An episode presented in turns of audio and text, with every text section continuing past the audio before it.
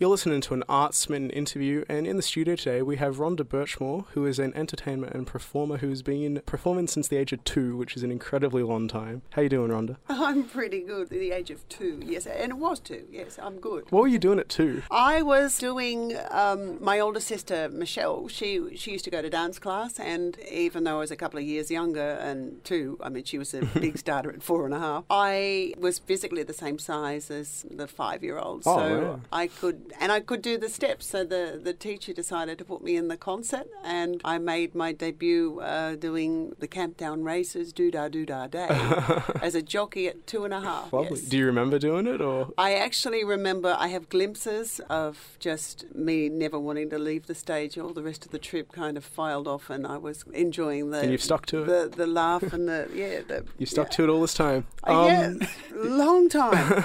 we still haven't wanted to leave the stage. Yeah, That's so- right. yeah. Well, I still, you know. I, it's it's one of those things that some people, you know, it's if it's in your blood, I, I guess I've kind of proved that it might well be. So, Arts Centre Melbourne is currently running a program called Morning Melodies, uh, where a bunch of different performers have their own shows on, and you have your own show, Yes. um, which I think is just titled Morning Melodies, Rhonda Burchmore, something Yeah. along those lines. They do it so well. It's massive down there. They have about 2,000 people per concert. And uh, it's Rhonda Burchmore with the Australian Youth Band. Okay. So the point of difference to the other people like Marina Prior and Teddy Tahu Rhodes and all sorts of people, they do one of these concerts a month. And I'm the ambassador for the Australian Youth Band, which are musicians in anywhere from 13, 14 years old to about 22. So I've got between 50 and 80 musicians that day playing in the concert hall, which is a, an absolute thrill for Yeah, them. And fantastic. Um, so, what is Morning Melodies about? well, it's usually a very affordable uh, concert in the in the day. I think the first concert it may be at eleven o'clock or something like that, and then there's another one at 1.30. The seniors pretty much get a pretty good deal, and they love these concerts because it's very um, middle of the road, like in, in terms of material. It's it's very uh, you know public friendly, and they can usually hear tunes that they want to hear, and it's at the middle of the day. They can get home before dinner time, and uh,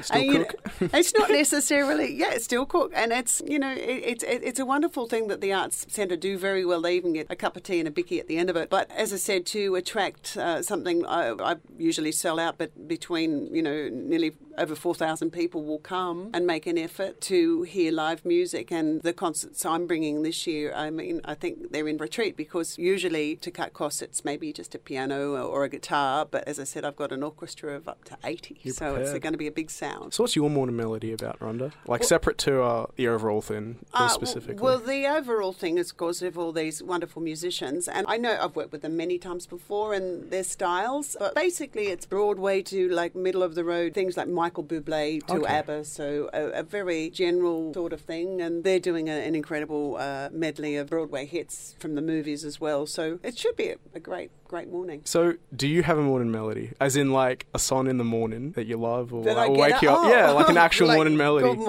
or if you get up and sing. Oh, I get up and sing every day. No, So, yeah, it do you have a personal on- favourite? no, I have a I have a very big uh, standard poodle that uh, gives me a little uh, kiss when it's time to wake up, mummy, um, in bed.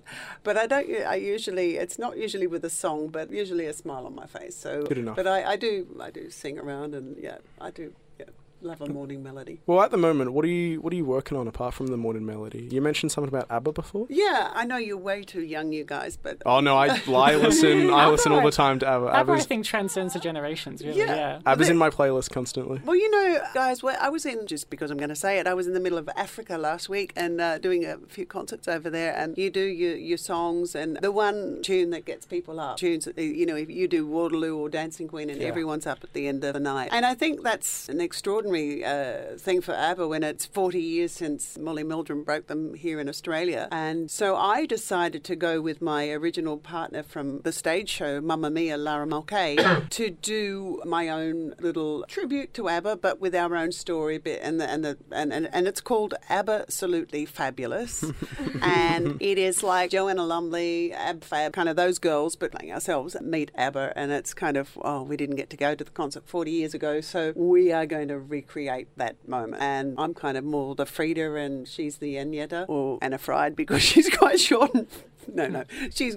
I, she's as short and uh, round as I am tall and long. So uh, it's a, a very uh, funny, you know, uh, physical comedy as well as injecting all those great songs. Fantastic. So when's that coming to Melbourne? Yes, all you lovely people, please come and support me because I'm producing it, and you know what that's like. Uh, Twentieth of May at Palms Crown, and it's all ages welcome, which is Wonderful. fantastic. Um, do you have anything else that you're working on apart from that? Um, yeah, there's lots of things. I mean, I, I continually do concerts, whether it's with got some things with the Canberra Symphony, and you know, I do a lot of corporate, I do a lot of charity things, and you you kind of adapt what you have and whether it's with you know two out playing uh, grand piano and myself or, or two big broadway you know 60 piece orchestra or you know you, you adapt to whatever you or hosting things all sorts of things this year So going back in time a little, did you did you always want to be in the performance industry? I know you were in from the age of two, but did that was that always something that you wanted to do? yeah I, I did digress for a moment and became a school teacher How did that go? Well, you know, well, but I was a bit bored. Yeah. Uh, you know, I did. I went to uni, did all that, and graduated, taught for a while, and then I thought, yeah, I'll do that because Dad thinks it's you know stability. But the opportunity to do a show, they're playing our song with John Waters and Jack- Jacki Weaver. I I kind of secretly auditioned and got the job, and then I, when I got the contract, I said, okay, Dad, we'll put the teaching on hold, and I've never taught in my. I've been employed, which is very lucky. That it's a really tough industry Yeah. to sustain any kind of entertainment industry. It's not like you know you do it as a doctor or a lawyer or something. You get a certificate. You or you're a musician. you- You're just as kind of good as your last gig, and you just have to keep plugging away at it because Moving you forwards. it's you know you got to be motivated to keep doing stuff, and, and I still am, which is a good thing. You probably get asked this all the time. Like, is is there some sort of secret that you've stumbled upon, having been, you know, staying in this business as long as you have? It's a bit like Benjamin Yeah. Franklin. Uh, Is that even Benjamin Bow? Who was the guy that was was 105? And he, Oh, uh, Benjamin But but- yeah, yeah. yeah, Oh, aging backwards. Yeah. um, no, I, you know, it's no secret. I mean, my, my advice to to young um, students, you know, coming up working is to not to pigeonhole yourself in any particular area. Like, do, just don't kind of say, oh, well, I'm a jazz singer or I'm an opera singer. Or uh, I I put my finger in a lot of pies, and so you know, you can't always be waiting on the phone for a job, or, or, or you might get a musical, or but you know, there might be like, for example, when I started, there was all those musicals with like Marina Prior and the, the, the female soprano type of thing in you know Sound of Music or the Phantom of the Opera, all those roles. There was nothing in any of those that would I would suit, and I so I kind of you you then go on and go well I can't do that. That's not going to be available. So I might do jazz music. And so I did gigs there and then I recorded. So I guess where I'm coming from is I if I'm not got a you know a, a long show or something I kind of go well I, I think I'll, I'll, I'll create my own project. And whether it be film telly I don't know. And, and it's just a drive I think. Some people I guess call it ambition. And I think that's good because you you need to, to survive the industry that we're in. Do you have a favourite performance that you've done over all these years? There's many, you know. You know, I loved working with Lara. That was the easiest job in Mamma Mia because I was just a dag and just went from the dressing room onto stage and kept laughing and doing dreadful jokes and be- kind of fitted into. Was it Tanya that you played? Sorry, I in played, Mamma Mia? Yeah. played Tanya. You know, it wasn't the pressure of the, the big role, but it, it's one of those things because we were like the offsiders, we got the, the comedy and the payoff from the audience, you know. But in terms of shows, I mean, I love doing Hot Shoe Shuffle with the seven tap brothers. The role was written for me with David Atkins and these seven amazing tap dancing boys, and that got us to London. And of course, I guess the highlight acting and singing wise for me was to play the witch in into the Woods, and I what an incredible role. And musically, doesn't get better than Sondheim. So yeah, for sure, The Witch. Fantastic. When it comes to acting, you've done both theatre and film. Is there a major difference for you? And wh- of course, you'd probably have a preference. Uh, I, I do. I mean, I'm I'm more at home with the live media because that's what I've always done. But I am intrigued with film. I did a little project called Lola with James Carroll last year, which was kind of this horror techno. I don't know what it was. It was like American Horror Story. But I really enjoyed the experience, and that was with the students down at Melbourne Uni, and and just extraordinary the passion that those kids have. And you see, I mean, I've been around long enough to you, you see the work, and you go, this boy and James and and you know the guys there have got so much future and talent, and you want to support them. And and I also uh, I did a movie a few years before that called The Wedding Party with Steve Bisley and Tim Lawson. I I like that. I'd like to do more for sure. Uh, it's one of those things here in Australia. We're kind of very often pigeonholed into what people think you should do, and that's why I accepted those two film projects because they were completely different to anything I'd done on stage. Stage. Another musical film as well. So Yeah. yeah, I guess that's.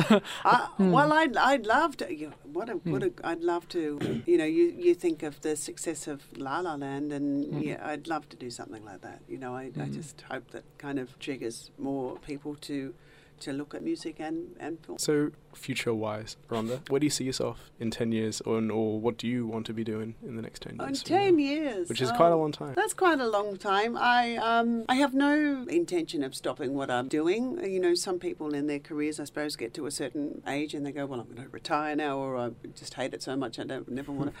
I have. I'm one of those people. I guess, like you know, you look at people like uh, Bette Midler or Cher or Tina Turner, all those ones that still doing. As long as I'm still doing it well, I think there would be nothing worse than you know. You sometimes see people that go, oh, "Well, why didn't she just stop doing that ten years ago?" I think as long as I can, um, I'm probably singing better now than I've done ever done. It's one of those muscles that you keep using, and I love. And, and the more you learn, the more you do. You know, I, I, I don't put an age thing on anything. Mind you, you know, you have to be realistic in terms of the roles that you can go for, but there's still quite a lot of shows. Be it, you know, on my bucket list is to do Norma Desmond in Sunset Boulevard, but you know, you just got to find someone to produce it. But in the meantime, you, I kind of find other projects that I want to do and kind of go, oh, that's an idea. Let's go with that. So, just to wrap up, why should people come see uh, Morning Melodies, your show specifically? People should come to see For my you. show because I deliver the goods. I, I uh, you know, I've got a pretty good record down there in terms of. Uh, uh, I'm very, you know, GP in terms of I relate to the audience. Great songs. As I said, I've got uh, this wonderful big band of young musicians, and I think uh, you know they are so excited, and I get energy from that when you, you have a 13 year old playing the flute in, in a big band in the concert hall acoustically. It's probably the best venue in Melbourne to, to be playing. I'm just excited, and I love that you, you see the faces on the, the patrons that they, they are so excited. And mind you, you know, I, I know I said earlier that, that it's for seniors, it's for everyone. You know, Yeah. it's just that that's kind of that's why the price is very very affordable, and you get a bicky and a cup of tea. So, um, Rhonda's show will be on April 3rd at 11 a.m. and 1.30 p.m. Yep. at Hamer Hall, and more information and ticket prices and all that can be found out on artscentremelbourne.com. Yeah, you better book in quick too because I, I know they they sell out out. very well. And also, Hamish, you remember that the one that I'm producing because it's not the Arts Centre, it's just little old me, is uh, the 20th of May at Crown, the Palms. So oh, that's, the ABBA one? That's the That's the other one. absolutely fabulous. If you go to my website, www.rhondaburchmore.com, uh, all details there and, and other upcoming things that you probably, I don't Just even know stay, that just I'm stay doing. in the know with Rhonda. Yeah, get in the know. Help me, Rhonda. well, thank you so much, Rhonda, for coming My on. Thank you, pleasure. Rhonda. Thank you, guys. Thank you.